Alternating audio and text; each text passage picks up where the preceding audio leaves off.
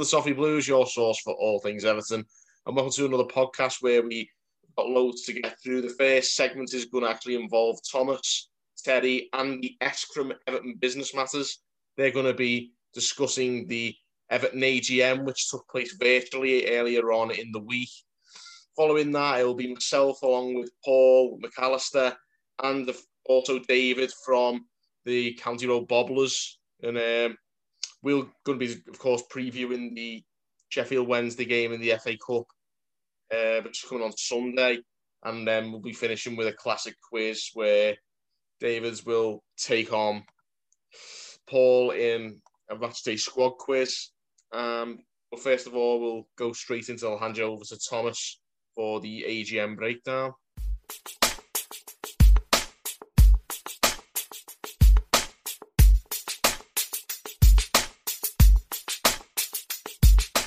My name is Thomas. I hope you're all you are all, all well. Uh, we're back with another video on the channel today. We're going to be talking about the annual general meeting that occurred a few days ago now, joined by, uh, of course, our own Terry McAllister and a very special guest as well.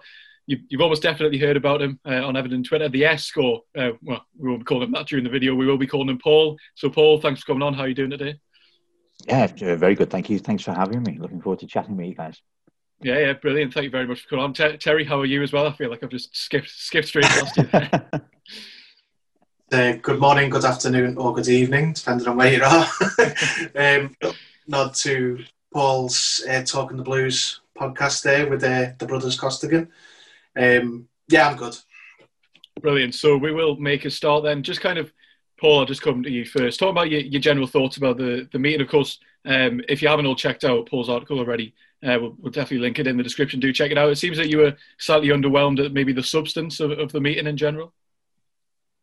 I, I think, to be fair to the club, first of all, it, it's diff- it's difficult because clearly everything was pre- pre-recorded. Um, it wasn't really a meeting in that sense. I mean, it was a piece of propaganda by the club. At the end of the day, they said what they wanted to say, and they presented themselves in the manner in which they think is um, the best manner, which is clearly what anybody would do in, in, in the same circumstances. So, as a, as a piece of, of objective reporting about what the club has done, um, apart from perhaps the figures, because there's not much you can do with the figures. The figures are what the figures are. I didn't think it was, that, you know, either that objective, nor did I really think, to be honest, given the amount of time that they had to prepare it, that it was the best representation uh, of what the club's about and what the club does. Yeah, Terry, what were your general, just initial thoughts about what, what emerged from the meeting and how it was presented in general? Well, I think Paul's got it in one. It, it was propaganda, really, wasn't it? I think they've they've looked and thought there's not a lot of good news we can give. It's not all bad news, obviously, but they've looked at the different compartmentalized segments of it, where you know, obviously Denise, Marcel Brands, um, Sasha Ryazantsev, and Bill, and every single part of their you know their aspect of the presentation they just sort of clawed at what can we what can we talk about? There's no good news on the stadium. Not really their fault um, entirely their fault because it's still planning permission. Um, the squad size isn't down to what Marcel wanted to be which he outlined last year. Financial um, side of things you know it's pretty much the same isn't it? A record breaking commercial deal but well, wages to turnover um, wages to turnover is still grim frankly and then obviously there was a little bit at the end with uh, Bill Kenwright where he's asked about the quality of the board, which was just harkening. I mean, harkening back to the old days of Bill Kenwright when you know he gave. You know, it was like something that one of Donald Trump's press secretaries would say. This was the biggest um, inauguration ever. You know that kind of thing. Like, yeah, we've got the best boards ever. We, it's revered across you know the Premier League and and what have you. So it was it it was just trying to put a positive spin on anything. Like I think at one point they said there's going to be more Evertonians at the club because they might have just thought, well, people seem to like Leighton Baines. Let's say we're going to do more of that. People will be happy about that, and woefully have misread the mood of supporters. I think they're very lucky that the team's doing well. To be, to be bluntly honest. Yeah, it was a it was a slightly disappointing presentation in general. It didn't. Uh, sorry, as Paul mentioned, it wasn't really an objective presentation of any information by any means. Uh, and, and, as Terry said there, just maybe maybe something more of a propaganda. I mean, I can see why they've tried to do it that way.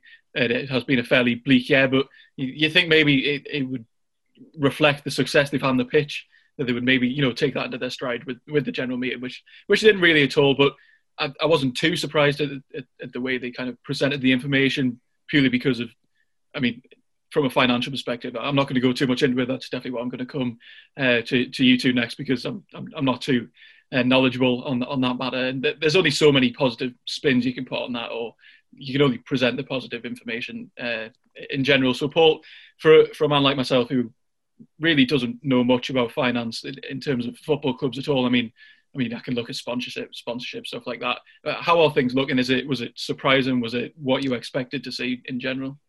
Um, just before I answer that, just to go back to the you know the, the points that the three of us just made, I think uh, I think most Evertonians like would like to be treated as as adults, mm. and you know we know it's a t- we know it's a really tough time. It's a tough time for for almost everybody you know, in terms of how we're trying to run our lives um, emotionally for some people because of the circumstances that they're in. But, you know, from a commercial point of view, we all understand it's, it's difficult, and we all we, we can all see that Goodison Park has been empty since, since March. We all know that extreme, you know, extremely well. So, just just do it like as it is. You don't have to spin it for us. We're we're not we're not shareholders in the sense of um, like being shareholders of Marks and Spencers or Sainsbury's or you know whatever. If if I don't like Marks and if I'm Marks and Spencer's shareholder and I don't like Marks and Spencers, I can just sell the shares. Um, or if I don't like what the CEO is saying, I can just sell the shares. It's, it's I don't have an emotional attachment to that, but I do have an emotional attachment to Everton. And it, they're going to have to say something really pretty bad in the meeting for me to want to sell my Everton shares. And probably everyone, almost every one of, of the 1,400 shareholders would hold hold the same view, and it's it's that lack of um, recognition of who they're talking to that sort of really sort of worries me that they just don't they don't get that we're we're actually there to support them because we all want a better football club. Um, and you just just be honest with us. That's that's that's all I'm asking for. So anyway, sorry that, that a little bit over. In in terms of the finances, um, obviously very difficult for a number of reasons. Difficult because we lost revenue that we thought we were going to get. So the the revenue um, from not playing games in front of in, front of fans um, at Goodison, some uh, of the broadcasting revenue we didn't get uh, for two different reasons. One, because there's a rebate that has to be paid back because the season didn't finish on time, and secondly, because the season didn't finish on time, some of the games fell out of the financial year. So the financial year end was the end of June. And therefore, the revenue that was attached to the games that were played after the 30th of June couldn't be included in this year's accounts. So you see the you see the revenue fall by quite a bit, and I think Sasha said around 30 odd million. The revenue fell by because of um, the season going o- over the end of the financial year. But, but on the flip side, there was 30 million pound of revenue from USM in terms of uh, the Bramley-Moore Stadium. That's a complete one-off. It won't be repeated, and it wasn't expected. So revenue was about flat. The problem the club has is that, um, frankly, we just spend too much money for the amount of money that we we earn. We're, we're, we're, we're like a like a family or an individual that just has a budget bigger than than their monthly income. And when that happens, you know what happens. You you start using credit cards, you start using overdrafts until such a point as you as you can't use them anymore. And that's the, that's the thing that we have to address. Really, Get, getting our costs down, which means getting rid of players that aren't productive uh, where we can. But again, I understand the difficulties in doing that because you know, as nice a guy as he is, if you're Bolasie and you're on a contract that you're not going to get anywhere else, why on earth would, would you move? I mean, you know, he has a responsibility. You could argue he might have a responsibility to the club, but ultimately has a greater responsibility to himself. So, so, so why, why would he move? But nevertheless, you know, wages are too high, and the amortization costs that we carry are too high for the amount of revenue that we, we have. The other question then is, well, how can we increase revenue? And um, we can increase revenue realistically two different ways. One by being better uh, in terms of our commercial activities, so having more partners and getting those partners to spend more money with us, um, or by generating uh, money from selling players. They're, they're effectively the two options that are open to us. Moshiri writing a check for fifty million pound a year um, stops the bank manager from getting worried, but it doesn't do anything about our pro- uh, profitability.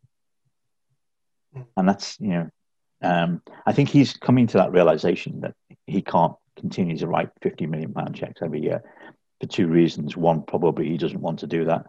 And secondly, from a, um, an FFP point of view uh, and Premier League uh, regulatory point, point of view. It was interesting. Sasha said that we um, we met the Premier League regulations in terms of how much our losses have been over the last three years. And looking at the figures, I can see how how we got to that point. Um, had we been in Europe, I don't think there's any way that we could have got through FFP because FFP is much much more stringent than uh, the Premier League regulations. Um, and I think if we do qualify for Europe at the end of this season, uh, it's going to be an issue for us. Now, he did say again, he, he uh, said that they're in regular con- uh, conversations with UEFA and UEFA understand where we're at. Um, and that's good and it's sensible to do that. But ultimately, if we're only allowed to, to lose 30 million euros over a three year period and we've lost something like 250 million pound over that period, then obviously there's a big difference between the two and it can't just be explained away. Yeah, it certainly feels like we've had I mean, especially in the Moshiri era as well, a few years of this. I mean, we are still just making loss. We're, we're spending too much in theory, and we are just being bankrolled by Moshiri. And of course, again, eh, as we mentioned before, it is a it is a tricky financial year, but it, it seems the same, you know, year on year that we are. I mean, we're, we're cutting down the squad size, but I mean, we're not paying well Sandro Ramirez anymore. Players like that. I mean, I, I don't know if, what what he was getting paid at the club during his time, but stuff like that is it, it, seems to be the same message that, that, we're getting every year, no matter how much they, would like to sugarcoat it this year, or you know, for example, because um, I, I, haven't watched the well the past few years anyway. Uh, apart from you know, obviously when Marcel Brands came up with his presentation about needing a right winger and a, and a centre half and everything, but it, it does seem like even as much as they like to sugarcoat it this year, we're still in the same situation as we have been for a few years. I don't know what your thoughts are on that, Terry. Yeah, I mean, I could just ask Paul the the um, financial fair play aspect, the European obviously model. Um, I've always wondered if because it's a it's a rolling three year sort of period that they look at. Mm-hmm. Next summer, the Koeman Walsh sort of season, you know, summer of of um, you know of mistakes basically that would come off the the rolling three year period. Now, I'm, I'm not imagining that would have the impact of bringing it down to 30 million euros losses. But will that? could you imagine that they're sort of waiting on that white horse to arrive, and oh, suddenly we'll look a lot better because we'll have the drag factor of that summer won't be uh, it won't be con- taken into the account when they look at our finances if we qualify for Europe. Is there any chance of that or? Uh, to, to, an extent, yes. Um, but you, uh, the problem we've got is that our performance has got, our financial performance has got worse year by year. So, um, dropping a year off, which was, you know, not great, but actually was better than the year that you're now bringing in, actually makes your net position worse. So because we were in Europe that year, I imagine, and whatever. Yeah. Yeah. Um, so our financial performance in 17, 18 is better was better or is going to be better than our performance in 2021. Um, I think, you know, ultimately, I, I, suspect what happens is that we we get some sort of penalty from from UEFA. We're not. It's not. I don't think it's going to be a position where UEFA say, "Sorry, we're not going to give you a license to um, play either in the Champions League or to in the Europa League, depending on which one we qualify for." I think we just take we either take a fine or we take a restriction on um, squad numbers in European games, or even possibly we might have to take a you know um, some form of transfer restrictions. Um, but I, I, just think they're taking the view that you know we'll, we'll cross that bridge when we get to it. Yeah, um, yeah, um, that's sort of similar to what happened to AC Milan. Although they, they took a big gamble after that, they got a warning and only really got a ban after the yeah after they chose to ignore it. Yeah. yeah, after yeah, it carried on regardless. But we're not at that stage, so you you know, there's a possibility we we're telling them now to say, yeah, you're gonna have to slap our wrist if we get there, but you know, we're going to be good boys from now on. Yeah, I think the, I think the issue possibly is not so much uh, UEFA's um, attitude towards us; it's possibly the attitude of, of other clubs. So other clubs that maybe have been compliant and and you know, done sensible things and kept within the regulations or kept much closer to the regulations than we have, I think legitimately have an argument to say, well, hang on a minute, you know, just a bit like a bit like what uh, clubs have been saying in the championship, you know, with Derby County and, and Sheffield Wednesday, for example. Um, you know, it's one thing to break the rules, but if you're going to break the rules to take advantage of me, I'm I'm going to complain about the fact that you've um, you've you've done that, and I just wonder about you know how how many clubs will uh, raise objections, and clubs with far more influence in Europe than we have will raise objections if as and when we qualify for Europe. Mm. Yeah, the, the, there's other things to go into from the meeting, like like the stadium. I, I, don't want to go into the stadium too much because I mean it doesn't seem like there's a lot of news, and that's all planned permission rather than finances. But something I, I do want to ask you, Paul. Obviously, as you mentioned, we need to Im- improve our revenue. That, that, that's basically just the bottom line of it. Uh, we can't just keep getting bankrolled by Moshiri. And it, it, seems very simple, but obviously the, the, the, transfers of players like James Rodriguez, there seems to be a, a big shift in the kind of international strategy and whether that's South America, we saw things in Miami. Uh, will I mean, kind of looking ahead to next year's uh, AGM, will do you think that'll have a significant effect? Will it have a smaller effect than maybe some are hoping for? Um, it's difficult to see how it's going to have a significant effect financially. I'm, I'm afraid to say because um, whilst we generated a lot of interest, and I think you know our number of social media followers have increased, and we've signed a you know, uh, a deal with a betting company in, in Colombia. There's no real mechanisms to generate cash from, from, from those activities. So, you know, I don't know what the betting company in Colombia will be paying, a, million, a couple of million pound a year, perhaps, something, something, something of, that, of that size, which is obviously very welcome, but it's not earth shattering. It's not going to change much in terms of the overall finances of the club. Um, you know, the, the deal that we have with Fanatics is uh, makes it difficult for us to expand uh, naturally. We have to, well, well, the manner in which we expand commercially has to fit in with Fanatics' strategy as much as it does with us. Um, and you know, if they haven't got a big presence in Colombia, or if they want to put their resources elsewhere, if they want to put their resources, I don't know, into Miami, for example, you know, just just just as a case, we're always competing with other clubs because we outsource.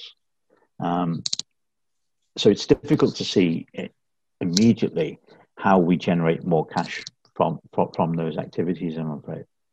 That's not to say that we shouldn't be doing it and that we shouldn't be looking to expand the range of commercial um, partners that we have. Clearly, we need to do that but it is it's a bit of a slow burn. It's not going to sort of massively change things. Mm. The thing that changes everything is qualification for uh, the Champions League. If we if we do manage to, to stay in the, or get into the top four and stay there for the end of the season, not only do we generate a lot of cash from the Champions League, you know, 40, 50, 60 million um, pound because we would be uh, guaranteed qualification for the group stage. Um, it does make us much more attractive then to other commercial partners. So perhaps that you know perhaps the big strategy should be let's focus the resources on the pitch and see if we can get in the Champions League. But also in preparation for that, the people that run the commercial department, Sasha Rai and others, you know, beating hell out of the phones, talking to every organisation they can think of to say, if we do get Champions League qualification, we're going to be knocking on your door for a sponsorship arrangement. Not mm. leaving it till the point where we've got the qualification. Let's let's mm. let's be doing that work now. Yeah, I mean, you, you bring up um, sponsorship. That's something they completely left out of the the AGM. Was this you know phantom sleeve sponsor, which still hasn't been filled? It's obviously a minor issue, but I'm sure they put out in December that they were talking to a organisation and they were you know progressing well with them, and it's completely gone quiet. So I know I know a lot of that's to do with you know the depressed you know market with you know COVID nineteen and whatever. You, but that seems to have gone completely quiet as well. Like maybe they're, they're you know hanging the latch. I don't know, waiting for the right offer. Um, that we've still got not got a sleeve sponsor, and it's just the sort of you know it's another way of making money that which has gone gone away and not been replaced. Yeah, I mean, they indicated to me uh, a little bit before Christmas that, that, they've got interested, or they've got people that are interested, and, and people that would do a deal today, um, but not at a price the club wants. Mm. So the club are, are, taking the view that we'd rather forego the income and get a better deal, either if the economic situation improves because we're moving towards the end of the pandemic, or if, as we were just talking about a few minutes ago, if we do happen to qualify for Champions League, then obviously that's that becomes a bit of a game changer in terms of how attractive the shirt sleeve is to potential sponsors. Mm. Well, just on that, then, when you say about the, the massive impact that Champions League would have, it's obviously quite a popular um, sentiment among a lot, amongst a lot of supporters, especially on um, social media, that we should be doing everything we can in this transfer window to sort of make a, uh, you know, take our chance to get in the top four. Now, I've heard, you know, you described it on one on your other podcast. I'm not sure which one. I think it might have been Business Matters that the club has already been behaving like a championship club, sort of throwing everything on on black, trying to get in, you know, to get into the Premier League. Where in our case, it's the Champions League. Do you think there's any way that the well? Do you think that the club would be saved now to try and do that once more with the best opportunity they've got, or do you think moving away from that sort of behaviour is the best long term strategy? Because if it doesn't happen, you're back, you know, you're in back in the same boat. Can they even are they even able to do that with the finances the way they are? I, I think I think there's a big question mark over our ability to do it, even if we wanted to do it. Um, you know, they talked. Uh, Sasha Ryazantsev talked about cash flow. Uh, what he didn't say, I mean, they talked about you know the net debt position. I think they said it was like just less than three million pound, which which sounds great. Um, but there's the in June there's 58 million pound of debt to rights and media funding and to Metro Bank, um, which really didn't get a mention. And also, we didn't pay our tax bill last year, which is perfectly legitimate. And you know, the the government said, as part of their strategy to help businesses, if you've got an outstanding um, tax bill, don't worry about it. It's not the thing that you need to worry about at this moment in time if cash flow is an issue for the business. So we've got big calls on cash. We've got another um, 11 million pounds to spend on the stadium, uh, regardless of whether we get planning permission or not.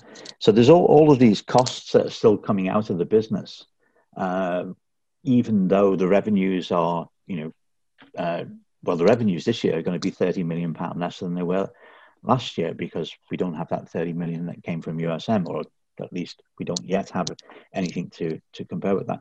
So genuinely, I think it's a, I think it's really difficult for the club to even if they wanted to, to spend a lot of money in this transfer window, even if, quite rightly, you, we could you could argue if we're close to Champions League, then we should, we, you know, be, it's so, soft to stop now, um, stop rolling the dice now. But frankly, I don't think we can. The other, the other point is that if if the stadium is very close, and if um, planning permission is you know close in the next couple of months, we've got to address um, the lenders to the stadium before before the end of the financial year, and they will already be very concerned about the underlying strength of the business. There's, there's a business case for building the stadium, and we know it will generate enough cash to meet the financing costs. That, that's fairly well established. But if the underlying business is still losing lots of money, the lenders will be concerned about that. So that's I think that's another factor uh, which wasn't mentioned in, in, the in the in the meeting that would suggest that we're not going to do any business at all. Yeah. So the the ideal scenario would be finishing the Champions League with the players you've got, and or sell a player for massive profit, basically. Yeah, the get out of jail card is is selling Richarlison. You know. Mm. Um, not that that makes any sense from a footballing point of view, um, but from a financial point of view, it would do. If if we didn't qualify for the Champions League, um, and there was still fun, you know, the, the, these financial pressures on the club, then then that's an option. I don't think it's an option anybody would want. Want obviously, no fan would want it, and I suspect the club doesn't want it. But who who who knows who knows what, what, what deal we've got with, with Richarlison. I know that there was they had talks in the summer, um, and it was very clear that we were going to get pushed for Europe this year, which is clearly something that, that excuse me that Richarlison wants. But I don't know. Yeah. Mm. So and then, sorry, go on, Terry. No, no, that was it. Yeah, it's just just to kind of um, round off as well because there's more we can go into about the AGM, but I would encourage you all uh, to go and read Paul's um, article or listen to his uh, Business Matters podcast, uh, which he do, which he does with a few others because uh, they go into a lot more detail about about the different aspects, and I, I, would encourage you all to listen to it. But the, the the kind of underlying thing here when we talk about finances and what a lot of people want to know about is transfers. Of course, when we came into the summer window, things looked bleak. The, club managed. I mean, there was there was different things that I, I, I don't know the intricacies of whether it was the the extension of deadline stuff like that. We did manage to pull off one of the best transfer windows we've had in years, quite frankly, in some of the most difficult circumstances. And Marcel Brands mentioned that it was one of the, the weirdest windows. I think he referred to it as, and th- that looked like a bit of a a bit of a rabbit out the hat. No one really saw it coming. This time, I mean, it does really seem like we are going to do nothing in January. Is that, is that right, Paul? I, I think so. I think to be fair to the club, I don't, sorry, I know this sounds as always coming across negative about the club, trying very hard not to. Um, I think the club did really good business in the summer. You know, I think um, both in terms of the prices that they paid for the players, but um, you know the players that, that, they brought in, and clearly the Ancelotti effect is is, is a big part of that. Um, although you know Brands did say that we want we'd want wanted Doucouré for three years. It's interesting that if we did want him for three years, why we hadn't been able to get him in earlier. Um, again, that question uh, wasn't answered. But you know, certainly getting hammers in on on a free is fantastic business. Um, and the people I I don't don't speak to many people on the football side, uh, but the people I speak to on the football side that aren't at Everton Football Club, but there are other clubs, um, think that Allan is going to be one of the best buys that we've made in many years. Yeah, it was a so it was a brilliant window as well. Yeah, go on, Terry. Yeah, no, I just completely agree with that. It, it especially looks better in comparison to some, you know, other windows. It was a window where every move, you know, was a good one, and and I think just the club as a whole, things look better when you've got a good manager in place. It's something we haven't had, you know, the, or the right manager in place. We haven't had the right manager in place since probably the first season of Roberto Martinez, or even if you want to be harsher, um, back to David Moyes because now he, Ancelotti's made other business prior to his arrival look better. Suddenly, Alex Iwobi doesn't look like a bad buy anymore, and Michael Keane's seen as the probably the number one defender at the club, and uh, you know there's question marks about him beforehand. So if we can stay in that vein, we you know can sort the you know keep some stability on the football side of things and start to make more of what we've got, then obviously that'll help on the financial side as well because we'll be able to you know, we'll have to keep buying and buying and buying. To we, have been buying to replace players we bought two years ago. And yeah, exactly. So, so we can stop doing that and just buy to add, not buy to replace. That'll, you know, that'll help everything. It, it seemed like a window where there was, there was absolutely no room, no room for error, and it, it, doesn't look like they seem to make any mistakes yet. I mean, you know, Touchwood hope all the transfers carry on in the in the vein of form that they have had. Even Godfrey at the time, I mean, when when he came in, I, I didn't know a lot about him. It, it did seem like it quite a bit of money, but I mean, another brilliant acquisition. It seems like if there if there was ever summer where Marcel Brands had to get every deal absolutely right, it was this one, and he and he seems to have done so. And then uh, just just kind of the final point in the video here. Um, I mean, how do we feel about doing no business in January? Um, I'll come to you first, Harry. Do you, do you feel like we've got a competitive enough, competitive enough squad uh, to to go on with the rest of the season and, and push for Europe, hopefully? Yeah, I, I don't think there's a compelling case to do much business this January, even if all the financial side of things were rosy, because you know the it is a buyer's market. But who could you point to out there who who be released by their club and could make a massive difference here? I think it's um, we're onto a hiding for nothing if we go and try and buy in this window. And, and I don't think even normal Januaries have been very good historically for the club. So I think the view the manager takes as well is I'm going to get Allan and James and Dean back in the team after you know coming through the whole of December without them, and that that you know I hate the phrase and so everyone else does, but they'll be like new signings going into one game a week again for the rest of the season. It might not take a new player; it might just take you know sticking with that consistency and that you know getting that team back together from the start of the season. Yeah, I don't know if you agree with that, Paul. Are you quite happy with the well the, the general strength of the squad to hopefully end up qualifying at the end of the season for European football? I'm happy with the first, you know, the first eleven. I think, and I think most people would would agree with that. That when we've got all of our players fit, we've got you know a fairly strong first eleven. certainly a first eleven that compete at the top end, end of the league. I think um, two things I'd like to say about well, actually three things I'd like to say about Ancelotti. First of all, Terry, your point about him improving previous signings is a, is a really valid point, and, and, and I agree with that t- totally. Um, I think the difference in, in Iwobi has just been uh, you know, amazing. Everybody's always thought there's a player there, uh, but nobody really knew how to get that player out on the pitch, and and, and he's he's done that. Um, embarrassingly, I've just forgotten the last two points. so yeah, there's there's um, so there's the three things about Iwobi uh, about Ancelotti is he's, he's improved uh, past players. I think his man management skills are fantastic, uh, and that's you know that helps bring players in when when we're in a position to bring players in. And I think the, the final point, and I don't think he gets enough credit for this, is his tactical awareness is just superb. He yeah. he he makes changes in games that really really matter, and um, I can't sing his praises highly enough. It, it, obviously, an inspired acquisition to get him in the first instance. But I think we're really seeing the difference between um, a real master of, of his craft and, and a journeyman. And we've had too many journeymen sitting uh, in the manager's seat or people that just frankly shouldn't have been there. Um, it really makes a difference to see a fantastic manager doing this yeah, I completely agree. And, and I am I am conscious of time here. So, um, I mean, that, that's the end of my questions. Terry, I don't know if you've got anything else you'd like to add. No, no closing statements. Um, I completely agree with everything Paul said about Ancelotti. I can't say enough nice things about him. He's, uh, he's something we need to, you know, build around, basically, like take advantage of. Yeah, definitely. So, I mean, kind of, kind of, just in summary, finances not surprising. We're, we're still spending more than, than we seem to have without Moshiri bankrolling us, but we can definitely look up. We have a very strong squad. We've got an absolutely brilliant manager that's hopefully going to lead us to European football at the end of the season, and then in the next couple of years, hopefully the uh, the AGMs are less less propaganda and more just you know talking about how brilliantly the club's doing both financially and on the pitch. So that does bring us to the end.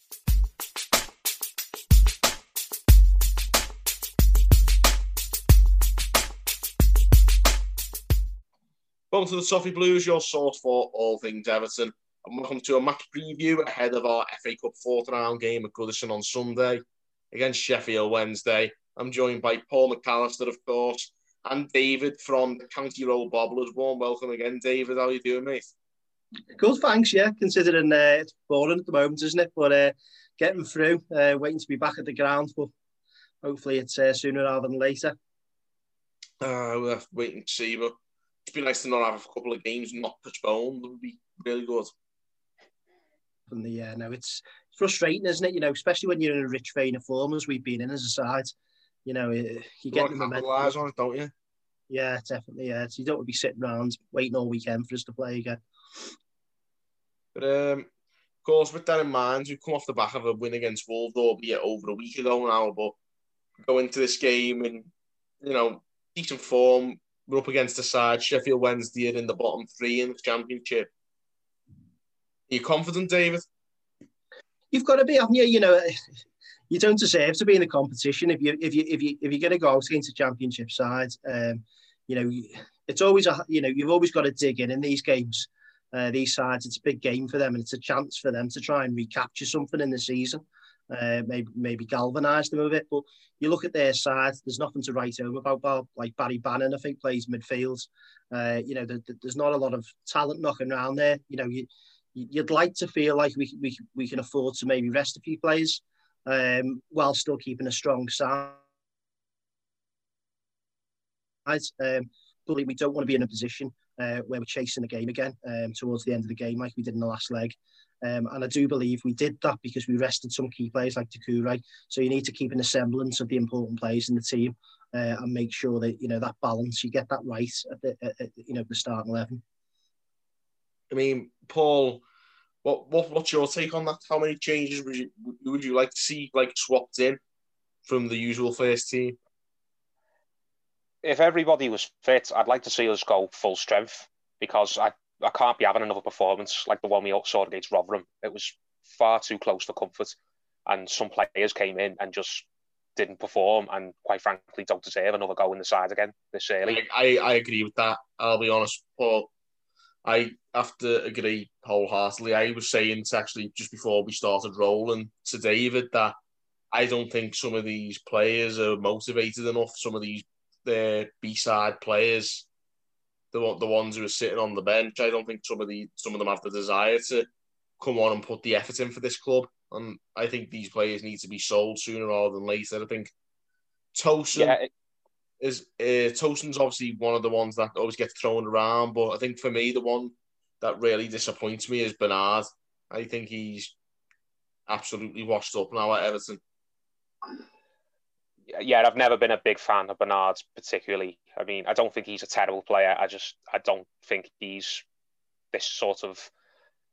When we were first bringing him in two years ago, during that summer where he left Shakhtar Donetsk, I got to admit I didn't know a lot about him, but the way a lot of people were speaking about him is in he was this former Brazil international and he played in the Champions League and he'd had some good showings and you go and do that classic look him up on YouTube, don't you, where he looks an absolute baller. So I thought we were going to bring in this, you know, little mini David Silva type player, this absolute little wizard, who as soon as he got himself, as soon as he got himself fully fit and firing, then he could probably be one of our players of the season. And I've just he's not delivered at any point. I know we didn't get him um, for a fee. We got him on a free, so that helps the sting a little bit. But I class his, his tenure at Everton so far as very underwhelming. And I'm at the point now where I'd be more than happy to see the back of him. And I don't think he should be trusted in these games where, okay, we don't want to play our first team players if we can help it, but we can't trust putting too many B players in because they just won't deliver because they haven't in the past. And he's one of them who falls into that category. Is it? I don't dislike him. He's not one of these players who's top of my list to get out. There's other players who I want to see shipped out first, but I just don't think he's got much use to the squad at all. And if we're not going to play our first choice left midfielder, I'd rather see Anthony Gordon given another go than Bernard because even if Gordon comes in and doesn't really impress, at least he's getting precious minutes under his belt and he's getting experience. And, and, and no matter what, Gordon worked hard. Yeah, Gordon will work harder, and he's going to. Gordon will grow from playing in these games. He will get better. Whereas Bernard, I think we've seen all we need to see him now. Bernard's, at, Bernard's at his peak, if not, he's on his way down. I think so. Uh, it's you know, on paper, you should think a player like Bernard will be having his way with the likes of um, a bottom half top championship team. But as I mentioned earlier on, he's had games where he's come in against so-called lesser opposition, and he's not done the business for me. So I don't think he's got any room to complain if he doesn't play in, at all. And Ancelotti, I think, made his mind up on him. Uh, clearly, Ancelotti doesn't hang his hat on him in the sense that he's going to keep him around for the big, the long term project. I think Bernard is on his way out, and if it's this month, then I think no one will be sad to see it happen. Yeah, I mean, to be honest, if we hear the rumours are true about the um, potential move to Al Nassr in uh, Saudi Arabia for, you know, we're talking like nine million, 10 million, I think, for a free transfer to get rid of those wages. um, someone we sign for free and then get them wages off our books. I think that's excellent business. I don't see that happening myself personally. Whenever you get these links from these oil-rich countries with no mark leagues, they always sound a bit fishy to me. I think that smells of an agent trying to generate some interest in him just to get his name out there in, in the hope that someone comes in. If and even if it is real, I mean, I've just said a minute ago, I don't think Bernard's a mercenary or anything like that. I don't think he'd be happy to just go and have an early retirement in one of these no mark leagues. I think he'd much prefer to go and play in somewhere like Roma if that interest's real. So I, I, I don't see Bernard going to whatever they're called, the Qatari team, oh, Saudi Arabian. Arabian, yeah. I think. Arabian, yeah. I mean, if, the, if the interest is real, then yeah, good. Like I'll, I'll drive him to the airport, but I don't see that, and, and I don't think anyone should hold their breath. But just going back to the game, um, I don't want to see too many changes. If Calvert Lewin's fit, I'd play Calvert Lewin. If Richarlison's fit, I'd play him for a full 90. Doucouré is obviously going to play because he's banned um, for the midweek game, so you might as well play him to keep him sharp. And he will make a massive difference because I think he was the player we missed the most against Rotherham. So just play the team that will get this game won inside the first half, and then if you want to switch players out, then yeah, do give, it then. Give the reserves go after the break if we are winning. Yeah. I think I think that's the key there. You know, when you talk, when I was mentioned before about making a few changes, the only ones that I'd really make a change of, I like to keep the spine the same in these games. You know, you want a solid spine. Um, so I'd like to see Big McKean obviously play. You know, he's our, our kind of rock at the moment. Uh, the Kegger as he's been coined on that song the other day. Uh, you know, I think we can afford to play Olsen. He's, you know, steady Eddie in goal. You know, had a really good performance. He's one that maybe he could bring in. I'd like to see Godfrey maybe brought in rather than Mina just for this game. He's played at that level. You know, he knows the league a bit better. Um, you know, um, obviously Digne's getting back to, to, to, full pace, so I'll probably play him again, give, get him another 90 minutes under his belt. Coleman still needs a bit of fitness, so I'll bring Coleman back in maybe again. Um, I think Dukes needs, needs to play, you know, he, obviously, as you say, the suspension's coming up. Um, you know, we should have plenty of time on the ball. Gomez, I'm not a massive fan of, but, you know, we should have a lot of time on the ball, so I'll probably go with Gomez there. Um, and I like to, you know, Gylfi seems seems a shoe to play there as you know, I've been as big a critic at times, but you know, it's a game that really, you know, he should get a few chances there. Um, and like you say there, I'd I'd actually go slightly different. I'd go with Richarlison up front. I just think he needs a goal at the moment. Um, he's one of them uh, players that you know when it go, you know, I still feel as though there's going to be a, a run of form for him where he's going to go, you know, six or seven games and score seven or eight goals.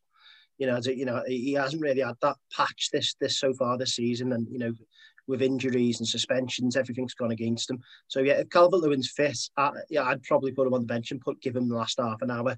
Um, but I'd play Richarlison as a number nine, get him through the centre, um, and, let's try and get him a couple of goals so he's firing again into form. Uh, I definitely wouldn't be looking at playing Cenk Tosun. Um, he makes uh, you know prime James Beattie look like Usain Bolt at times. You know he just can't can't run. And some of the moments in that last game, you know, we were playing the ball long from our, uh, you know, um, from, from our half, trying to trying to get on the attack, and he was offside. Um, you know, and you're thinking, what else you've got to do? You just keep. The only thing you've got to do at the moment is watch the line and be ready for the ball coming towards you. And he was offside I twice in, in you know consecutive row, and I was thinking.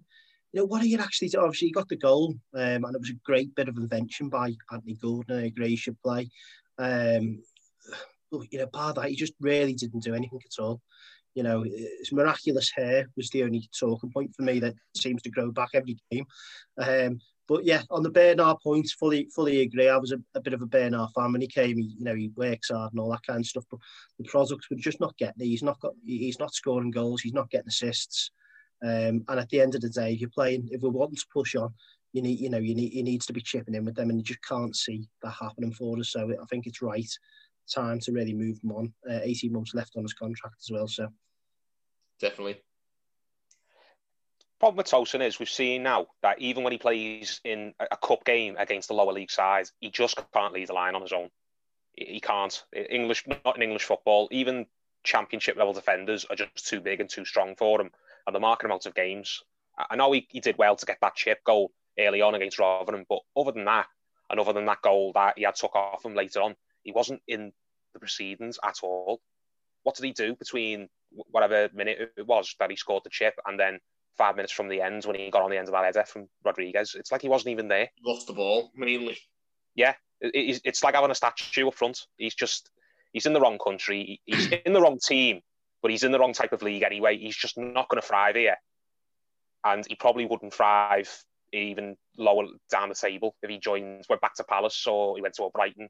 He'd do better than he's doing here. He'd probably get six, seven, eight goals, but that's nothing to write home about really when you're an international level striker who's going to tournaments, which is what he wants to be. So Tosun, no, he's been to the Euros before, you know. Yeah, yeah, and he was meant to. He was one of the big reasons that he went to Palace on loan last season was to get himself um, playing regular football ahead of the Euros. So Tosun, whether you whatever you think of him, he has a bit of a reputation on the continent. Do you know what I mean? So yeah.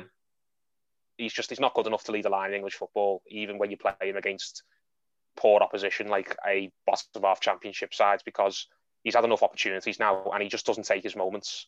It might sound like I'm being harsh because he did score against Rotherham, but his overall performance when you added it all up just didn't account to much at all. So I want to see our best striker up front because I just want to get goals in this game. And if you play DCL and Richarlison, um, then I think you're guaranteed that we'll put two or three past Sheffield, surely. Yeah, I think the, the first team's very good. But um, is there any way that Sheffield Wednesday could hurt us? I, I watched. Um, I put myself through the pain of watching um, the extended highlights before on the uh, the Derby game out of curiosity, you know, and um, they look a very disjointed side. Um, they've got a really big lads up front. Uh, I think he, he's a Scottish international. Uh, name doesn't spring to mind. Jordan um, Rhodes. Uh, oh, Paterson. Paterson, yeah, and I think he's got four goals in 20 games. Seems one of these, you know, a bit of a goal mouth striker, you know, where if something drops, he'll put it in with his knee or his shin. Um, you know, there, there, was a lad on the wing that, that seemed pretty tricky on the left wing, and when I say tricky, you know, for that level. Uh, and bar that, he just had nothing. Barry Bannan was the, the fella pulling the strings in the middle, and that says it all, really. Um, you know, a bit of a journeyman um, uh, kind of playmaker in midfield, isn't he? So, uh, one thing I did notice is that, that Bannan on the set pieces seemed to be a highlight for them. You know, every time they got a set piece, it seemed to be something they were relying on. Um, so we're pretty good at set pieces. Um, so that, that's a positive. Uh, but we just don't want to be in a position where we give them, you know, a chance. Uh, we want to put two or three goals past them quite soon off and just kill them off altogether. Uh, they seem very vulnerable as well. A couple of games I watched of them earlier on, uh, on crosses and balls into the box. Um, so it'd be nice to see us get bodies into that box and really cause them issues. Uh, and like like I say, let, let's just go out there and try and score two or three goals in that first half hour. And uh, like Paul said before, then we can, uh, you know, we can maybe rest a few towards the end of the game when it's it's dead and buried. Yes, definitely the right strategy to take. Is Callum Paterson that big lump with the moustache who Neil Warnock yeah, just dubbed up front for Cardiff? Yeah, he's got a terrible moustache. If he scores against us, I'm going to be furious. Yeah, he used to be. He used to be a. oh my god, the state of that! yeah, do you not remember him? Oh my god, it actually looked like the, the, the picture of a young Allardyce when he was still playing. yeah, he, he was playing for Cardiff in the Premier League a couple of years ago, and I think he used to be a defender in his early He's a centre mid. Um, Yeah, as your centre mid, but I, I, know he's a big unit of a fella, and Cardiff were just that desperate for goals that season because they were fighting relegation that they just shoved him up front and just literally went route one and hoped that they could get a lucky bounce. Um, that's just an honest footballer. So we, I think by the signs that we know what Sheffield's best hope is. They're just going to come. They're going to be physical. They're going to try and outman us and outwork us for it. And if the attitude's like it was against Rotherham, then there's a good chance that they might get success with that. Because if they just throw the ball up field and a couple of players a, at the back, Mina springs to mind, or maybe Holgate, if one of them just has a loss of concentration for a second, then a lucky ball could drop for them and they could stick it away.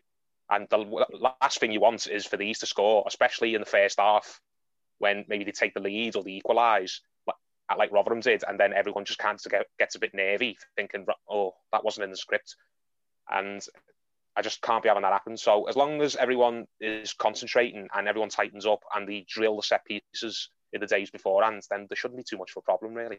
I think that's the one thing I think Doucouré has to play to we need players who will fight in the midfield, and I think Doucouré will do that. Tom Davis will, but is he physical enough? I don't know. But Uh, other players like Gomez and that, I'm not sure if they've got stomach for the fight. Gomez is stronger on the ball than Davis, isn't he? He doesn't move the ball as fast as Davis does, but he, he is better at protecting it and using his body strength. Um, so I, would probably play him over Davis. I think Davis was a better fit against Rotherham. I know he didn't play well on the day, but in a, a team like that, that were just swarming all over us, having a player like Davis who'd get the ball and move it quickly was probably a better idea to have. Whereas a team like Sheffield, who are probably just going to fancy a bit of a physical fight, then I think having Gomez and Doucouré would probably be a better option because they can both look after themselves. Yeah, and um, that in mind, the, the front four, you, who can you see there then? Sigurdsson as the 10. It will be him, but I wouldn't put him there personally. I'd, I like us to just go 4 3 3 and play um, Richarlison on the left, Iwobi on the right, and Calvert Lewin as um, through the middle because that's our most informed attacking three at the moment. But Sigurdsson's going to play. You know, he will. He'll play. He'll play as a number ten behind whoever's up front. Um, Anthony Gordon, I think, will probably. Play, it'll be Gordon or Bernard. I think one of them will get in. They'll play on the left and on the right. Might be Richarlison. It might be Iwobi. You don't know, do you? But depends who gets the, I, the nod up front. I'd like to see Richie get the yeah. nod up front. I don't really want to see Totem from the start. No, no, I don't want to see four two three one. I just I hate that formation. And if you're going to play, if you're going to play four four two, then maybe there's an argument to put Tosun in there. But if you're going to play four three three or four two three one, do not play with Tosun, please, because he just can't lead the line, no matter who's behind him. There you go. So we'll leave it at that anyway. Uh, predictions, guys, David. I just think we'll, we'll go we'll we'll, um, we'll go heavy on them quite early doors. I'm going uh, four uh, 0 11. I think it's going to be a convincing one. Um, I think bury them first half an hour, two, three goals, and then a bit of a, a total one at the end uh, just to round it off. Um, Paul? Uh, I think it will be similar to what we saw at Salford earlier on the season. I'll go for a 3 0. Um, I don't see them scoring. I think we'll maybe get one or two in the first half. That will settle everybody. Then the game will just kind of go into a lull for 20 minutes either side of half time, and then maybe we'll catch them out again carve them open in the latter half of the game. So I'll go for a 3 0. Uh, I said I did the opposition view with uh, Dan Fudge from Wednesday week uh, yesterday, and I uh, predicted a 2 1 win. I thought, I think this isn't going to be anywhere near as easy as people are making it out to be. I think we're, we're to, it'll be a slog, and but I think we'll do it. Well, you know more about them than I do. I when I told you on that video when we drew them out the hat that they're, they're not a team that I keep an eye on particularly. All I know about them is that they've parted ways with Tony Pulis, and if they still had Pulis there, then I would be a lot more concerned because you know that they will just be really organised and tough to break down. But who's in charge there now? Have they got a permanent manager? Neil, Neil Thompson, he's a he's a caretaker manager. Uh, Neil, um, the name doesn't ring a bell. I don't really know anything about him. But is he officially a caretaker? He's not like the permanent guy.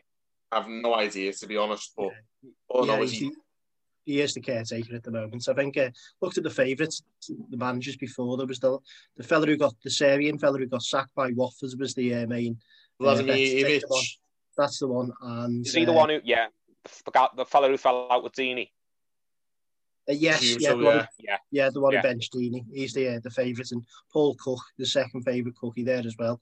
Um, so um, yeah, no, they, they haven't had anyone in yet, but I think they are still expecting to point some more well, that helps because I think if there's a caretaker there, then a caretaker's only comes in to manage a team just to get results in the league, doesn't he? These caretakers very rarely put any stock in the cups because they're not going to get any credit for it if they win because someone else is going to come in and take the job in the next week or two anyway. That's so, an interesting take, actually, Paul. Let's let's yeah, hope that's the case. I hope so because usually when there's a new permanent manager there and the expectation is is that he's he's got his feet under the desk and that he's going to um, actually build something, then I think everyone kind of perks up a little bit. Whereas when the caretaker's just there, it just kind of feels like take one day at a time, one game at a time. If we lose in a cup, then it's not the end of the world because it's not what we're all concentrating on. We're all just waiting for the new manager to come in and whip us into shape in the league. Yeah, well, we'll leave it at that oh. anyway, and let, us hope for a let's hope it's a bit more of David and Paul's prediction than it is mine, but.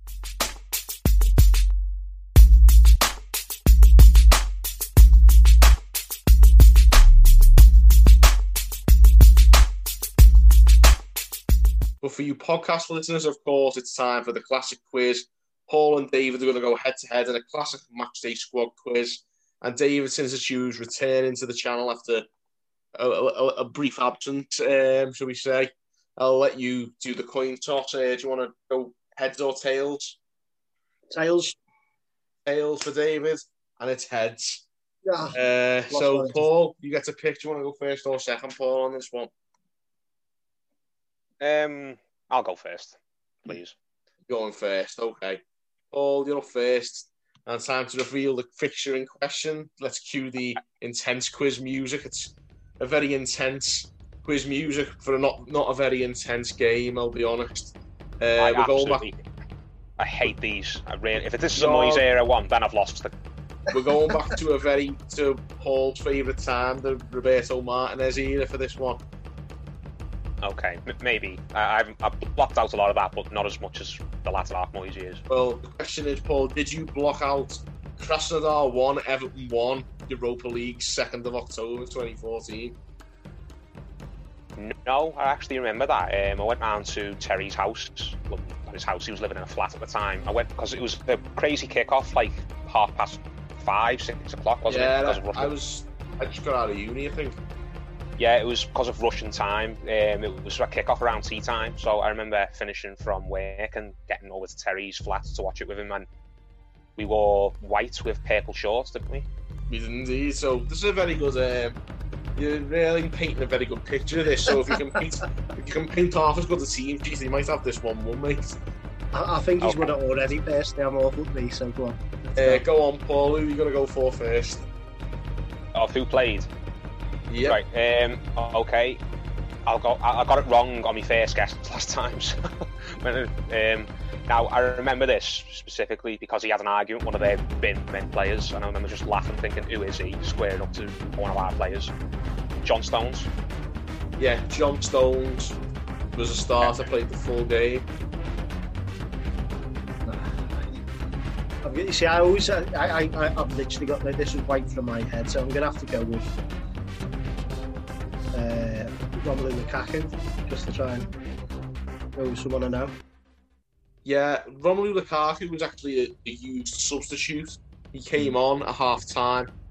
But yeah, Lukaku did feature, so it's any, any of course it's any starter or used substitute who took part in this game. So yeah, Lukaku also took part. Paul? Um, the man who scored the late equaliser, the one and only Samuel Eto'o. Indeed, Samuel Eto'o, the, the only Sam goal Lambert. scorer for us. What was that, David? You sign Lambert, we sign Samuel Eto'o. Oh God, yeah. That was just, I, was was that his first goal for Everton? No, he scored in, on his debut against Chelsea, but we got beat six three. so Oh, we try and oh, wash yeah. that one out. Yeah, Oh yeah, he came on but, and then scored like immediately, didn't he? Like a consolation. Mm-hmm. Uh, so, yeah. Who's Oh, is it- next, hang on. David? Tell Just me the before date. you- Go on. So, sorry, I was going to just going to point out an interesting tidbit. I think I might be right. Is that the last time Samuel Eto'o scored in a European competition? May well have been, I don't know. Well, a legend scored in Champions League finals and things like that. I came to the Europa League to play. Last goal was and an equaliser against Krasnodar. Yeah, he, he left in the January, not long after, and I don't think he's kind of went down after Everton. He Went was on to, the way down. in went to general. Sampdoria after us. Yeah, so I think that's an interesting bit of trivia. That I'll have to go. goal- I'll have to go and uh, channel me in a geek again and go look into that. But uh, that's for another. That's for another day. Uh, David. Sorry, sorry, David. That's all right. Um, I'm trying to think of the only. I'm just gonna have to because I can't remember. I'm just gonna have to go for the one, the known knowns that you know that probably would have played. And so I'm going to go for uh, old Ross, Ross Barkley. Ross Barkley. Ross Barkley didn't play. Oh, I No, told you he to was crap in- this. He was injured um, to start that season, wasn't he, for the first few months? Yeah, he has a bit of trouble, but um, yeah, that means of course Paul wins the quiz, but we'll still go on anyway. We'll, Um, I'll, I'll tell you now though that just to save you a bit of time, that Lukaku is the only used substitute. Um, Martinez didn't make any more subs, so you've only got starters to go from, and of course you've already got John Stones and Samuel Eto'o to who you've already reeled off. There's nine to go. Aiden McGeady. Yep, Aiden McGeady played the full game. God, God knows how. My God. Steven Na- Steven Naismith. Would he have played instead of No, Barkley, Steve, wouldn't Steve Naismith never come off the bench. He was an unused sub. So it sounds like he's rotated this a bit as well. So? Yeah. uh, are we just uh, trying to? Is Garbutt still there then? Um, he was there, but he's not in the squad at all. Well, Galloway could be one of the, maybe one of the two. No, no Galloway. Um, Besic. That was the summer we signed Besic, wasn't it? Yeah, Besic was unused as well. He was an unused sub. Christ almighty, we're well off of this, aren't we? Um, Gar- Gar- Gareth Barry, Yeah, Gareth Barry played the full game. McCarthy. No, no McCarthy. Wasn't even on the bench. was T. Clevs there? T. Cleves wasn't there till next season after this, but No. he he wasn't there. Who's our Tim centre half of? Tim Howard in goal. Howard was between the sticks, yeah. Is this stand still there? No Distin. I, I just might forgive up here, mightn't I? Stones and Jagielka, was it? Yeah, Jagielka was the other centre back. Yeah, Alcaraz have been bins off, hadn't he? Al- Um, Alcaraz was there, but he was on the oh bench. yeah, Al- Al- Alcaraz went to have that game Yeah, in Kiev, didn't he? yeah. Yeah, yeah. See, The that's the part I had Kiev. blocked out. Yeah, I didn't like the fact I had to bring that up. To be honest, I hate that game. When Uh, Stones was on the bench as well. Stones was on the bench as well, back fit, wasn't he, for that game? And he, he wouldn't. bring no. Stones. No, Adam. Stones was sent off in the game in the previous rounds. Um, and then young boys against Yeah. young boys. Yeah, yeah, he was sent off in the young boys game, and he, Martinez had had a feud with Distin, so we wouldn't like pick him. So yeah, it had to be Alcaraz. so I he had to remember- play his mate. Yeah, I remember Peter Reid saying at half time because he was in the panel, wasn't he? And he was saying like if it was up to him, he'd pull him off. And he just left. Yeah, him. It's like I a remember specifically. He said, "If I was him, Martinez, I'd tell Alcaraz because he'd been awful um, in the first half. You go out and you win the first header, or you're coming off immediately and you're never playing again." But Yeah, yeah, Martinez was Martinez, wasn't he? Martinez most certainly was Martinez. Um, and Martinez picked this team. You've got two more. How many more have we got? One, Well- two, three, four, If we've gone with all the Five left more. backs, it's, five more. Baines has got. It's got to be Baines then, surely. yeah, Galloway, it, it was. It was Leighton Baines at left back. Yeah, Oviedo. I wasn't back from his broken leg yet, was he? No, no. Um, So four more. Who, who Four else? more. Uh, who, so we had McGeady was on the wing. Who was the other winger? Seamus, is Seamus there? Seamus play? No Seamus. Seamus wasn't in the squad at all. Ma- Morales. No Morales in the squad at all. Oh, Christ almighty. Who was our backup right back for uh, Coleman? I'm trying to think on now. Tony Hibbert. It was Tony Hibbert. Is he still there then, Hibbert?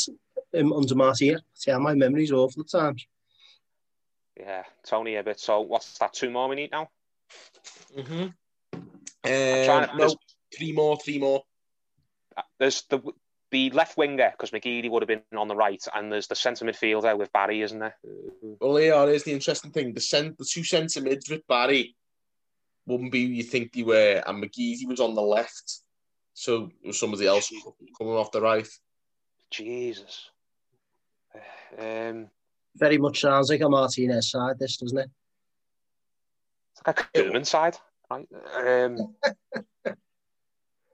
oh, I'm trying to think. Who else did we have on the wing during that time? I know we had. Um, I thought it was Morales. I'm shocked he wasn't there. I know he played against Wolfsburg and scored. Um, was Darren Wasn't Gibson? Darren Gibson did play. He was the, he, Did he? there, then? Darren Gibson managed a full 90 minutes in this game My God. alongside Gareth Barry in the middle. So you've got the number Barry. 10 and the right wing together. I bought it. He bought home a lot of Russian vodka. Um, Did Jerry play? Who, who they playing? Well, does he no, Tell I don't that- think, don't think he was there. That was the year he went to Sevilla. I think Was that the year he went there, was it? Did he? that was the year Je- Jerry was with us in Martinez's first season. Then he went back to Barcelona, um, and then Barcelona let- loaned him back out to Sevilla, but he didn't really do much. And then we brought him back because Barca didn't want him, and they couldn't sell him to anyone else. So Yeah.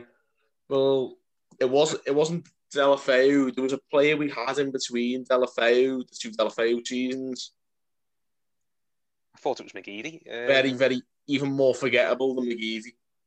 River dancing with Aiden McGeady. Um, Can you give us a clue? What's his nationality? Ghanaian. Oh, uh, that lad at Newcastle. Yeah. Christian Christian Atsu, yeah. Atsu.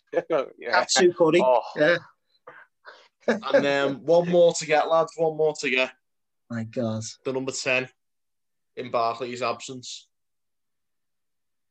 So, he wasn't there. wasn't Naismith then? Couldn't have been Kone because he was Wasn't Kone. King Aruna. What else? What of it? Was this a player that Martinez signed, or was he already there? He was already there. Very much already there. Osman. Yeah, it was Leon Osman. Osman. Osman. Leon Osman played in the number 10. That should be the first name, shouldn't it? Into the uh, into the side there. Yeah, but uh, yeah, so there's your team. It was Tim Howard, Tony Hibbert, John Stones, Phil Jagielka, Leighton Baines, Darren Gibson, Gareth Barry, Leon Osman, Aiden McGeady, Christian Atsu, and Samuel Eto'o, and Lukaku was the only substitute that came on. The other subs were Joel Robles, Bryan Oviedo, Lukaku the huge sub, Steve Naismith, Mo Besic, Tyias Browning, and your best mate Antolin Alcaraz.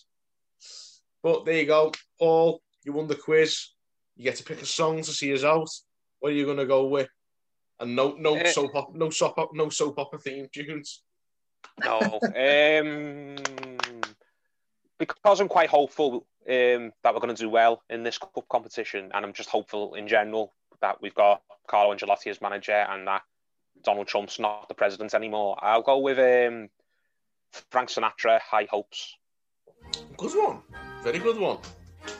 There you have it. High hopes for the upcoming games and hopefully for the rest of the season. And we'll be seeing out this show with High Hopes by Frank Sinatra, courtesy of Paul's decisions, and of course, Paul winning the quiz. And of course, thank you guys for tuning on the Toffee Blues. A, a, a great thanks as well to um, David for coming on from County Road Bobbles. Definitely give them a follow because they're the boss. Uh, yeah, definitely check them out. And of course, until next time, thank you guys for tuning in on the Toffee Blues and see you then.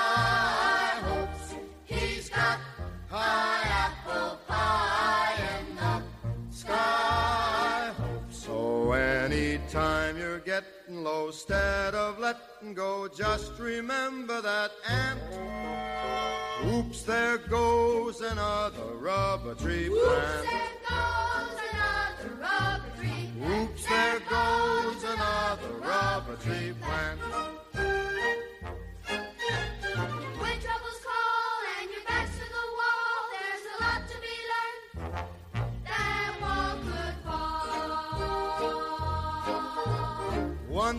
There was a silly old ram, thought he'd punch a hole in a dam.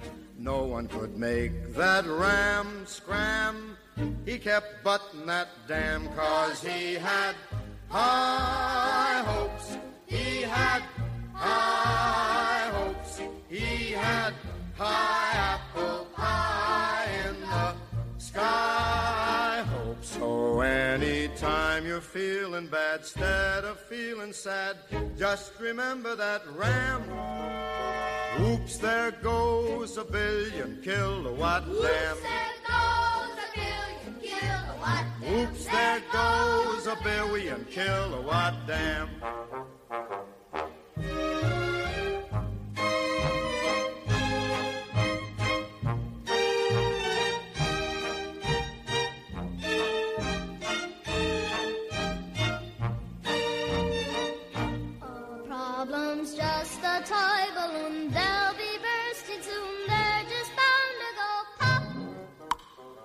Whoops, there goes another problem, curb plop. Whoops, there goes another problem, curb Whoops, there goes another problem, curb